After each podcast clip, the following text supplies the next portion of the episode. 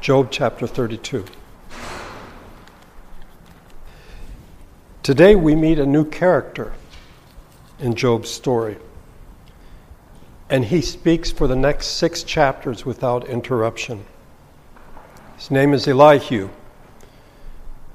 And in this book, he serves a number of functions, important functions, I would say. First of all, he is a challenge to Job's self righteousness.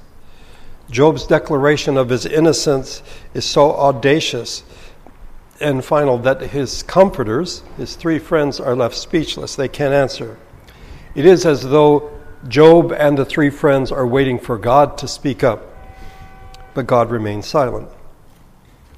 And it is at this point that Elihu speaks up, he takes advantage of the silence, and he asks for permission to address Job. And he is convinced that he can, in fact, instruct Job, even when the other three men have failed to do so. The second function, as mentioned by one commentator, is that Elihu is sort of comic relief. His wordy, overly apologetic style stands in stark contrast to the atmosphere created by Job's oath of innocence. As one writer put it, he blusters onto the stage. In one respect, it is rather like a comic turn, for he manages to spend a lot of time not saying very much. He covers much of the ground of the other friends while supposedly saying something new. His third function, that I think is really important, and perhaps the most important, is he is a break between Job's challenge and God's answer. I think there would have been, it, it, would be very, very different if Job had kept saying, I'm innocent, I'm innocent, God, you need to speak up, and then God had answered him immediately as though, you know, Job had rung a bell or pushed a buzzer and God responds. And instead, we have these six chapters in which God is still silent. Finally, God will speak. But I think it's good for us to know that God takes the initiative. We cannot force our will on Him to say, You must answer me and you must answer me now. And so these chapters give us space between Job's protest of his innocence and his demand that God answer him and God's speaking. God will not be forced into a quick reply no matter how intense Job's pleas are. God will act in his own time. He is not at our beck and call. And I think that Elihu's speeches, all six chapters of them, there are four speeches, give us a, they give us the opportunity to pause and realize that God is free. God will do what he wants when he wants. We cannot sort of yank his chain and get him to respond. And yet, in another sense, a function is that Elihu prepares us to hear what God has to say. Elihu has some important things to say. We may overlook that.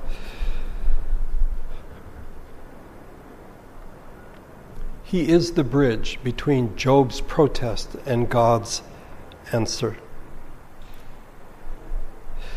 that Elihu is important and what he has to say is important, I think is seen in the fact that he has four specific speeches, four different speeches, whereas the friends, um, Eliphaz, Bildad, had three each, and Zophar only had two. So if you're just doing the math of it, Elihu says more, and he's not interrupted. There's no response from Job. He goes on for six chapters. In chapter 32, he is introduced to the reader. And then he sort of introduces himself to those who are listening, um, why he thinks he should speak. If you look at the first five verses of chapter 32, Job 32, verses 1 through 5. So these three men stopped answering Job because he was righteous in his own eyes. But Elihu, son of Barachel the Buzite, of the family of Ram, became very angry with Job for justifying himself rather than God. He was also angry with the three friends because they had found no way to refute Job and yet had condemned him. Now, Elihu had waited before speaking to Job because they were older than he. But when he saw the three men had nothing more to say, his anger was aroused. Since Elihu is not mentioned in the early chapters, in the prologue, before we have these, this, these speeches back and forth between Job and his friends, uh, we are now introduced to him. And we are told, uh, in this transition, we're told two things. First of all, that the three friends have stopped answering Job or responding to him. And the reason for this is that Job sees himself as righteous. In his own eyes, he has done nothing wrong and that he is righteous. And the chasm has gotten wider. And I think we get a sense of this in that in these five verses, the friend, uh, these men are referred to as friends once, but the other time they're referred to as these men. So uh, one might say that the, whatever friendship existed between Job and these men is now gone. And it is into this chasm that Elihu steps forward. We're told several things about him. Elihu, by the way, his name means God, or he is my God. His heritage is, uh, his father is Barachel, which means God has blessed. His tribe is Buz in uh, Genesis 22. Buz is the brother of Uz, who was the nephew of Abraham. His clan Ram, this is a, a common name in the Old Testament, so it's hard to pin it down. But what we see is that Elihu comes from the line of Abraham. His name, as well as that of his father, identifies him as a faithful worshiper of God. With the other three friends, we, we sort of assume that they worship the true God, but they do not seem to be of the line of Abraham. So he brings a heritage that the three friends lack. This is someone who is in the line, it's related to Abraham. But he also brings with him his youth, and this is dealt with by Elihu himself. Um, we're told in verse 4 that he didn't speak up because he was young. He was waiting for those older than himself to speak. Um, it's been suggested that part of the reason that we're told about his lineage is because of the fact that he is young. Because otherwise, it's like, who is this young guy? Why does he have any right to speak? But gives him the right to say what he has to think. We're told of his heritage, we're told of his youth, we're also told of his anger. He is quite angry. In verses 2 to 5, there are four references to his anger. He's angry because the whole dialogue between Job and his friends been argued badly on both sides, because Job has held on to his innocence and, in a sense, argued for himself rather than for God, because the three friends have failed to adequately answer Job, because in verse 5 they have nothing more to say. And so Elihu is this angry young man Youthful rage is not without value. It can, in fact, serve as an important challenge, a check, a balance to the prevailing thinking of a particular time. You know, the young Turks, everyone's like, oh, just be quiet, you young whippersnappers. Uh, sometimes they have something of value to say. And This is certainly the case with Elihu. The young can often see clearly through their anger, but they don't see the whole picture. And that oftentimes is why they are told to be quiet. They don't, you know, you don't see the whole thing, you only see what you know. Um, but they have something of value to say.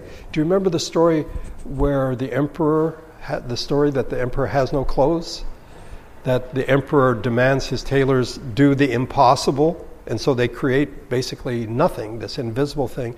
And as the emperor goes out and shows his new clothes, quote unquote, uh, all the adults are like, oh, wonderful. And finally, a little girl says, he's not wearing anything. The emperor has no clothes. It's the young person who sees through to the truth of things. I remember when I was in graduate school being told in a seminar once, not myself, but all of us, um, that we were in fact at the shark stage. That's always moving and just sort of devouring everything in our path. We were merciless in our critique. Um, and interestingly enough, the, we critique work of those who knew far more than we did, um, who had done far more research and work than we had done. Our criticisms weren't necessarily wrong because no one is perfect in their research and in their writing, and so we would sort of pick them apart and fail to appreciate that, in fact, on, a, on the whole, they had done some pretty good work. The young have youth on their side. They have enthusiasm, they have passion. This is what we get from Elihu. He has four speeches. We'll look at the first one today. The first is that God instructs a person through affliction, that God governs the world without exception. The third speech is that God cannot be put under obligation either by our sins or our righteous acts. You may remember that Eliphaz was saying that God really is not concerned about the human race unless you do something wrong, and then he gets involved. And Elihu says this is not the case. And then in the last chapter, God disciplines those who are in jeopardy. But before he begins to give his position, he begins with an explanation regarding his approach to the matter. Look, if you would, at verses 6 through 10 of chapter 32. So Elihu, son of Barachel the Buzite, said, I am young in years, and you are old.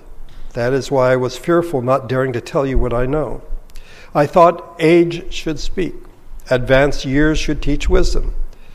But it is in the spirit of a man, the breath of the Almighty, that gives him understanding. It is not only the old who are wise, not only the aged who understand what is right. Therefore I say, Listen to me I too will tell you what I know. Elihu's keeping with protocol. You let those who are older go first. He's younger than the rest of them. He's been listening carefully, and while they have argued the whole issue of why is Job suffering, he senses that they've sort of missed the, something really important, and that is what is the source of authority? Who is the source of wisdom? It could be argued that the young are more sensitive to the issue of authority. They're in the stage when they're trying to be independent, find out their own identity. And so they test, they push back against authority and authority figures. If lines of authority are too rigid or too lax, there may in fact be rebellion. So Elihu is, is being very careful as a young, angry man what he is going to say. He's been respectful. He said, I thought age should speak, advanced years should teach wisdom. But now it's time for him to speak. Because age is not the source of wisdom. One may, in fact, become wiser as one gets older, but that is not necessarily the source of wisdom. Certainly not the source of authority. Elihu is indirectly challenging the three friends. You may remember that Eliphaz had argued that he had argued from experience. Okay? He had had personal revelation. An angel had gone over, a spirit had gone over his face in the night. Bildad had argued from tradition, and Zophar from common sense. Um, well, Elihu's like wisdom does not only rely, reside with the great or the aged, um, not only those who are old understand what is right. The basis of wisdom is the spirit in a man. And where does this spirit, where does this breath come from? It comes from the Almighty. In the New Testament, we, we hear this called inspiration, when Paul tells Timothy that all scripture is God breathed, that is inspired. It's another way of saying it is the breath of the Almighty. And the question comes up is Elihu saying that he is inspired? That God has given him wisdom that he has not given to the others? Um, on some level, yeah, that's, that's exactly what he's doing. Because he's a young man and he's now facing these older men, Job and the three friends. What would be his basis to claim any type of authority? He is confident of one thing that the old men in this story have really made a mess of things. They have not solved the problem, they have not come up with an answer. And the fact that they are great, the fact that they are aged, that they're elderly, that hasn't helped them at all. So he says, Therefore I say, listen to me. I too will tell you what I know. And then he lays out something that should have been done at the beginning of all of this, sort of the basis for communication. And the answer is to be open, not prejudging the situation. Look, if you would, at verses 11, 12, and 13. I waited while you spoke. I listened to your reasoning. While you were searching for words, I gave you my full attention. But not one of you has proved Job wrong. None of you has answered his arguments. Do not say we have found wisdom. Let God refute him, not man. Elihu wants them to listen to him because he has earned the right to speak because he has listened. He has been listening. And the implication is that they haven't been listening. And in fact, that's what Job told them. Um, you know, several times he's like, You guys aren't listening to me. Job speaks, but what they hear is very different than what Job said because they're not listening. They're already preparing. And I mean, don't you do that? Haven't you seen people do that? That in an argument or in a discussion, you're not listening to the other person carefully, you're already preparing your rebuttal in your mind. Elihu's been sitting on the sidelines. He's listened to everything that's been said. He is now in a position to begin to give an answer. Principles of good listening are that, first of all, you let other people speak first. Verse number 11. Bad conversation is marked by everyone speaking at the same time or speaking past each other. Job's opening cry of anguish, he opened himself up to attack. And Eliphaz and the friends, rather than sort of taking to heart what Job had said, immediately go on the offensive to respond to what Job had said. Another principle of good listening is that you follow the thinking of the speaker to the end. You let them finish what they're saying. Don't interrupt. Let them finish, get to the end before you begin to speak. I think a major fault of a bad listener is that they hear the first part and conclude that they know what the last part is, and so they begin to jump in and make their argument. A good listener doesn't interrupt. I waited while you spoke, Elihu tells them.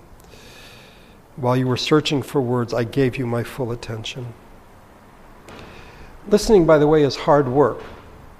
In an interview, you can find it on YouTube, uh, Malcolm Gladwell, several years ago during the LA Festival of Books, uh, was interviewed by Kenneth Turan. And one of the things that uh, Malcolm said about interviewing people, he said, listening is really hard work. You know, that you, you, assume you interview someone and you just listen and you write down whatever they say, but listening is really hard work. And I would say, if you do it correctly, yes, it is. It's quite demanding. And Elihu has listened. He's listened to all four men, both sides of the argument. He, he didn't interrupt, he didn't raise his hand and say, point of order. He listened to what they said till they got to the end of their speeches. You may remember the last time Job spoke, what is the last verse? The words of Job have come to an end. So everyone's done. And now Elihu feels like he can speak.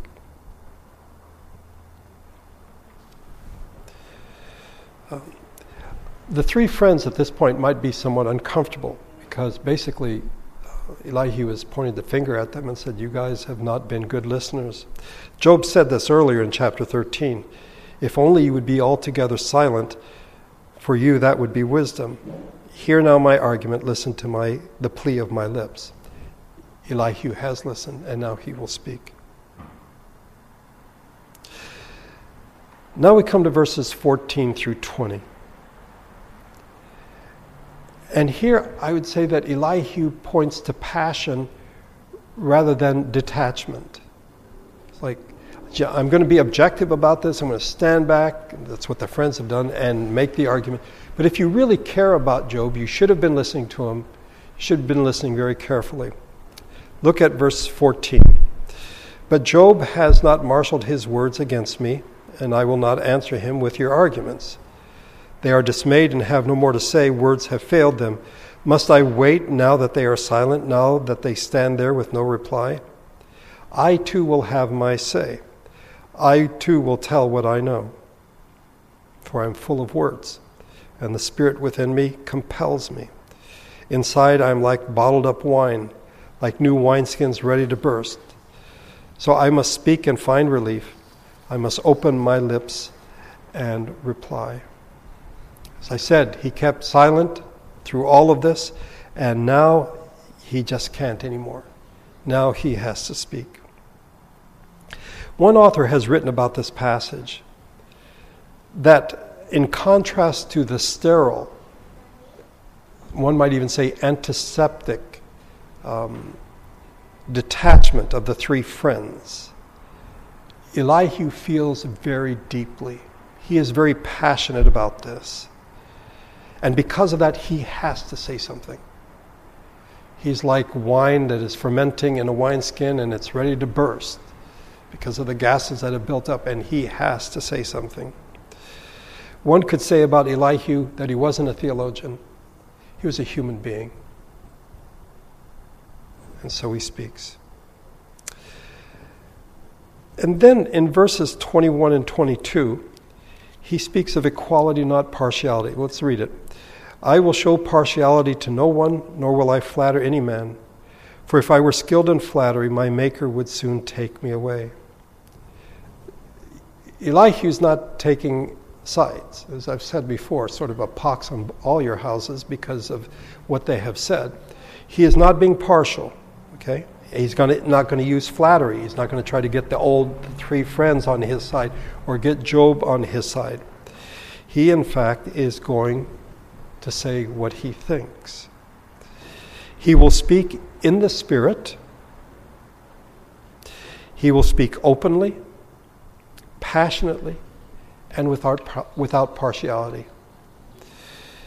Even if he adds nothing new to the conversation, he creates a climate in which God will soon speak in chapter 38. He will come and speak to Job. I think it is Elihu who is setting the stage for what we will hear from God.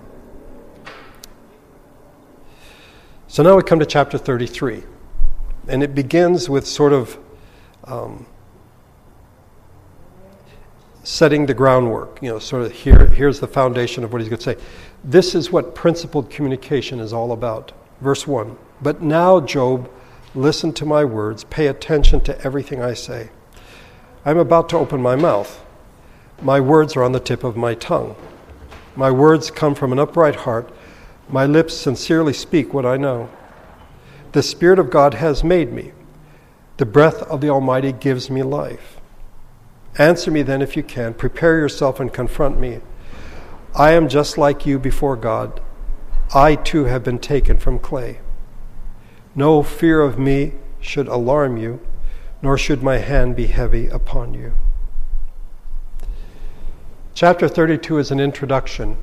Now, Elihu addresses Job directly. Um, I think this is very different, if you think about it, from what we've heard from the three friends. Because in some ways they seem to be speaking, I don't know if there's an audience there, but they don't seem to be addressing, well, you, you will remember that a number of times Job says, I wish you would look at me. You know, when you're talking to me, look at me. And they don't seem to be doing that. They're talking in abstractions. And Elihu starts out and says, Listen, Job, listen to my words. So he is addressing him directly. Some people are a bit upset about this because he addresses an older man, Job, by his name. There's no term of respect or no title. Elihu is younger, he should know better. In many cultures in the world, um, you can never address an older person simply by their name. There has to be some title or term of respect. Um, but Elihu's already told those listening that he's not going to show partiality. So he's not going to put Job up and say, Mr. Job or Sir Job or whatever. Um, he's going to address him as another human being. And he insists that Job listen to every word, which sounds a bit arrogant. I mean, why why should Job listen to this young man? But consider what we saw in chapter 32 about communication. You need to listen. You not interrupt, Listen to every word the person is saying until they are finished speaking. And now that Elihu has claimed to have the breath of the Almighty, giving him wisdom as to what he should say, then yeah, Job should in fact listen. Elihu does claim uprightness of heart, and he is sincere. But all of these go to the point that Elihu is trying to make to Job. I am a human being just as you are, Job. God made us both. So now Elihu puts into practice what he's said about dialogue with integrity. He has listened, now he speaks, and he wants Job to listen. And he will not be biased, he will not show partiality, he will speak the truth. Now we come to the first speech. Everything has been preliminary. This is who Elihu is. Then he addresses Job with the preliminary. Now he jumps in. First of all, he repeats Job's case. Okay, this is what you've been saying. Verses 8 through 11. But you have said in my hearing, I heard the very words, I am pure and without sin. I am clean and free from guilt. Yet God has found fault with me. He considers me his enemy. He fastens my feet in shackles. He keeps close watch on all my paths. Unlike the three friends, Elihu takes Job head on. And he begins by paraphrasing Job's complaint that God has punished Job without cause. He has treated him like an enemy, he has held him captive, he has stalked his footsteps. Job, this is what you said. Just a side note um, in one of the Mars Hill uh, volumes, they talked about a college, I think it's back east, that they have a rule, they have debate teams that uh, let's say Team A will state their position, then Team B gets to speak. But before they can speak, they must say what Team A's position is. And if Team A is not happy with it, they, you have no. You're, don't create a straw man. Don't give a false narrative. Don't twist what we've said. You must, in fact, say what we have said. And once you've done that, then you can make the rebuttal. That's what uh, Elihu is doing here. It's like, Job, this is what you've said. I've been listening, I've listened to every word, and this is what you've said. Let me give my response, beginning in verse 12. But I tell you, in this you are not right, for God is greater than man. Why do you complain to him that he answers none of man's words? For God does speak now one way, now another, though man may not perceive it. In a dream in a vision of the night, when deep sleep falls on men as they slumber in their beds, he may speak in their ears and terrify them with warnings, to turn man from wrongdoing and keep him from pride, to preserve his soul from the pit, his life from perishing by the sword. Or a man may be chastened on a bed of pain with, cons- with constant distress in his bones so that his very being finds food repulsive and his soul loathes his, the choicest meal. His flesh wastes away to nothing, and his bones, once hidden, now stick out. His soul draws near to the pit, and his life to the messengers of death. Immediately, Elihu tells Job, In this you are not right. On this issue, you're not right. Now, this is something really important for us to understand. Elihu, young, angry man, okay, he is able to separate the issue from the person. Okay? And this is an important distinction. Oftentimes, when people are arguing, rather than responding to one another, they begin to attack each other personally. Um,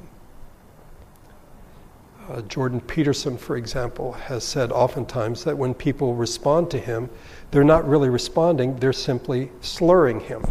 It's like that's not an answer, that's a slur. And if Elihu wanted, he'd be wrong, he could say, Job, you're a jerk, you're a dirtbag, what's wrong with you? But instead, he is not attacking Job, but rather his position. He's able to do that. I, I think there's an important lesson to learn there. Job's friends had condemned his person as wicked. Job, you are a wicked man. That's what his friends say. Elihu doesn't say that. Elihu says, In this you are wrong.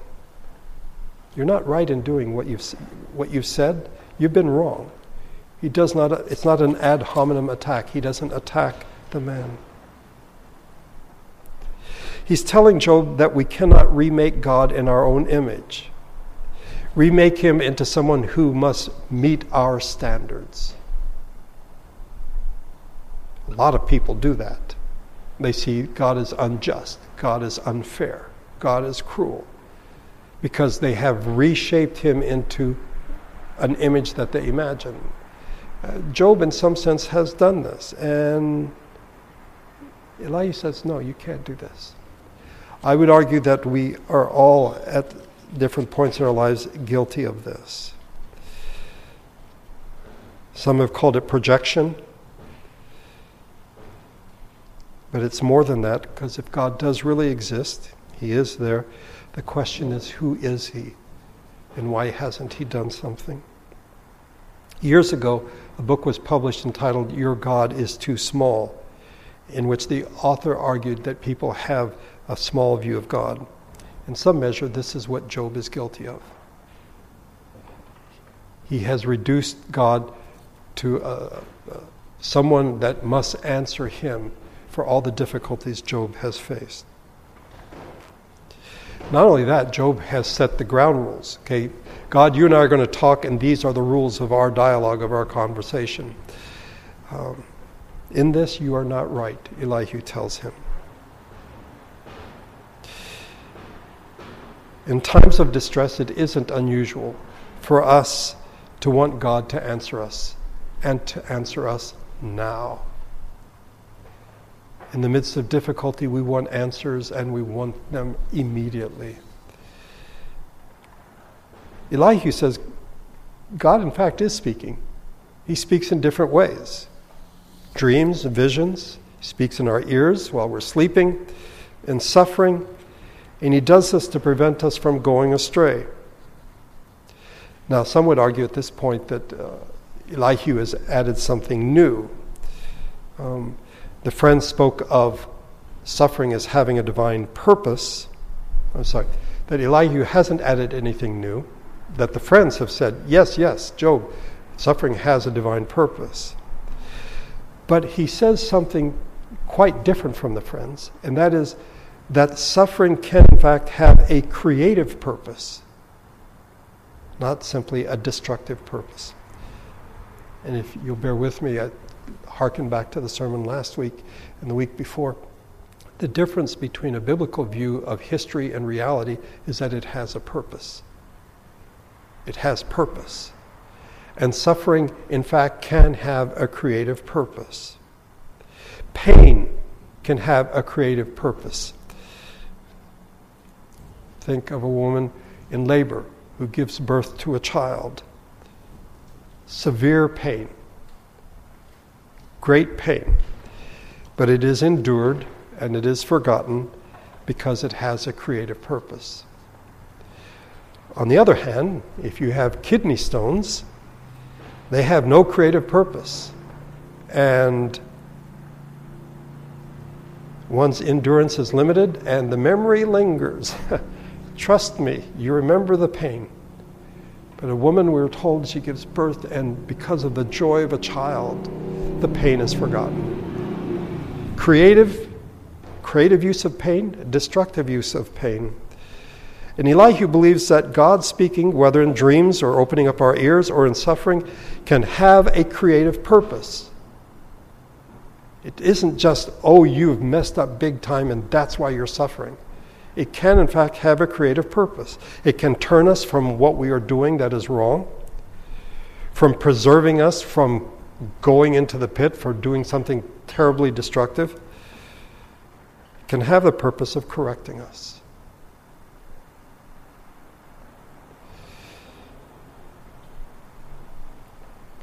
We have to be really careful here, though. to be very careful here when we speak of suffering. As one author puts it, it is very difficult to get this right. In Luke 13, Jesus spoke of two incidents that had happened recently in his time. The one was uh, an incident in which Pilate, Pontius Pilate, had massacred certain Galileans, and he had, quote, mixed their blood with their sacrifices. The other incident was in the town of Siloam, in which people were building a tower and the tower fell, and 18 people were crushed to death. And Jesus rejects a cause and effect answer for this. You know, he asks, Do you think that these men, these Galileans that were massacred, these 18 people in Siloam who died, you think they're more wicked than other people? So you think that's why that happened to them? In John chapter 9, they come up, uh, Jesus and his disciples come on a blind man. And the disciples ask him, Why is he blind? Is it because his parents sinned or because he sinned? And Jesus again, again rejects a causal link. We should not confuse cause with relationship, or if you wish, with purpose. There can be a relationship between suffering and learning, growing, and maturing. Sometimes we need to be corrected. And when we do, it's for our own good. But the correction may, in fact, be difficult and painful. But not all suffering is corrective in nature, but it is all creative in purpose. And we need to remember that.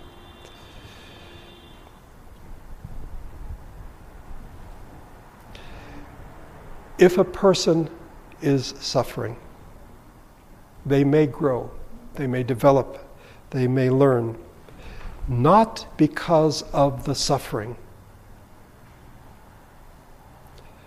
but because of their response to the suffering. It is our response to suffering that I think it is in that that we grow and we mature as God's people. So instead of speaking of creative suffering, as I've just been doing, perhaps we should speak of creative responses to suffering. Not necessarily asking God, what is your purpose here? He may or may not reveal that to us, but respond in faith to know that God, in fact, knows what's going on. It may take a long time. In an age of instant this and that, we may reject this notion, but in fact, it may take a while. It is unwise to tell someone at the beginning of their suffering, God is using this pain to speak to you. God is trying to teach you something.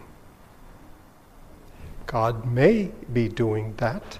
He may be seeking to preserve a person. But who are we to say? We don't know. I think that at the beginning of the dialogues between Job and his friends, Job was not ready to listen. Job was not ready to understand. But now that his friends have shut up, now that Job has stopped talking, this young whippersnapper comes along. And I think he is preparing the ground so that when God does speak, Job is finally ready to hear him. Now, verses 23 through 30. Yet, if there is an angel on his side as a mediator, one out of a thousand, to tell a man what is right for him, to be gracious to him and say, Spare him from going down to the pit, I have found a ransom for him. Then his flesh is renewed like a child's, it is restored as in the days of his youth. He prays to God and finds favor with him. He seeks he sees God's face and shouts for joy. He is restored by God to his righteous state. Then he comes to men and says, I sinned and perverted what was right, but I did not get what I deserved. He redeemed my soul from going down to the pit, and I will live to enjoy the light. God does all these things to a man twice, even three times, to turn back his soul from the pit, that the light of life may shine on him. And what to me is a difficult part of Elihu's speeches Elihu appears to argue for the existence of an angel who is a mediator. One out of a thousand, one to tell a man what is right for him, one who intervenes with the angel of death, one who has found a ransom for him. Several things need to be kept in mind here.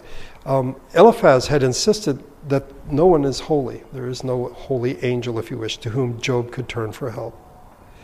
Job, on the other hand, has argued that there is an advocate in heaven, a redeemer. I know that my redeemer lives. Here, Elihu identifies the redeemer, the angel, one in a thousand. We know who this is. It's the Lord Jesus. Did Elihu know? Probably not, I'd have to say. But he did speak with the breath of the Almighty. Perhaps he had insight that others did not. I think his point is this it's one we shouldn't try to miss while trying to figure out what he did or didn't know. It is this suffering is not a solitary matter. We are not alone in our suffering. And we need to embrace this truth.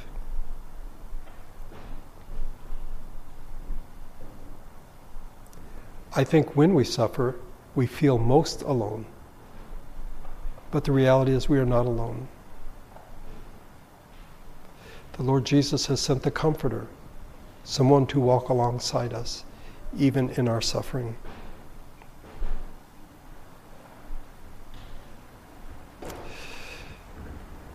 Elihu ends this first speech with a call to Job to pay attention and listen up to speak up if he has anything to say. If not, Elihu is going to keep on talking. And the Lord willing, we will see this next Sunday as we go on to chapter 34. There's a lot here. I recognize that. But I think one of the things that stands out to me is what Elihu has to say about communication. That in fact we are to listen rather than the strike first principle that we find in the world today. We are to listen and listen till someone is finished talking. And then, by God's grace, answer them graciously. Elihu, this angry young man, and he is angry, he's been listening to these four old guys go on and on, but he listened. He listened. And when it was his time to speak, he's like, Listen, I'm younger than the rest of you guys but I have the Spirit of the Almighty. Wisdom comes from God, and we need to recognize that. And then the other thing is on suffering, and I, I think uh, Elihu does a wonderful thing here in contrast to the three friends.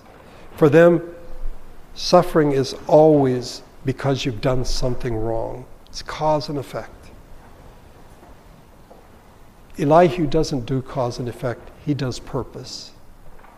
There is a purpose in our suffering. God knows what's going on. He is intimately involved in every aspect of our being.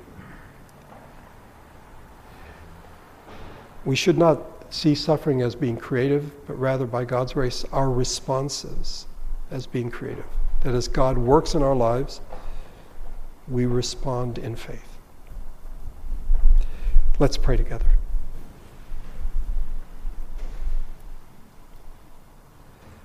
Our Father, we thank you for this young, angry man, Elihu, who in fact did listen carefully. who waited until everyone else was finished speaking. And rather than claiming some authority because of age, he looked to you, the breath of the Almighty.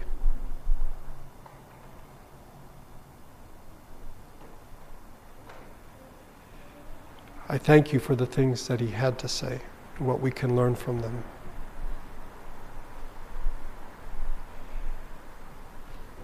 by your Spirit, may you give us understanding.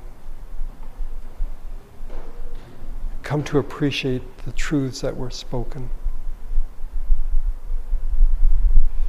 You do care about us.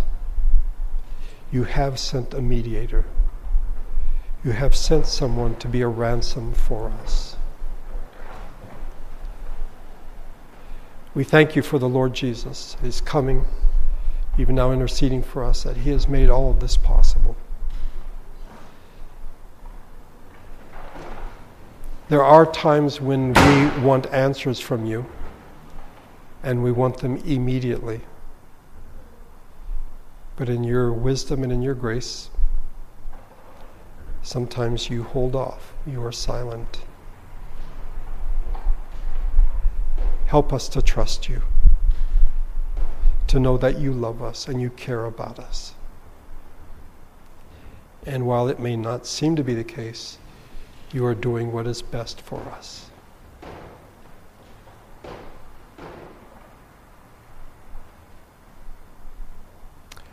I thank you for this first day of a new week. What it will bring, we do not know, but you do. That we begin it in your presence, worshiping you. Prepare us, prepare our hearts as we go out into the world at large. May your spirit and your grace go with us. I pray in Jesus' name. Amen.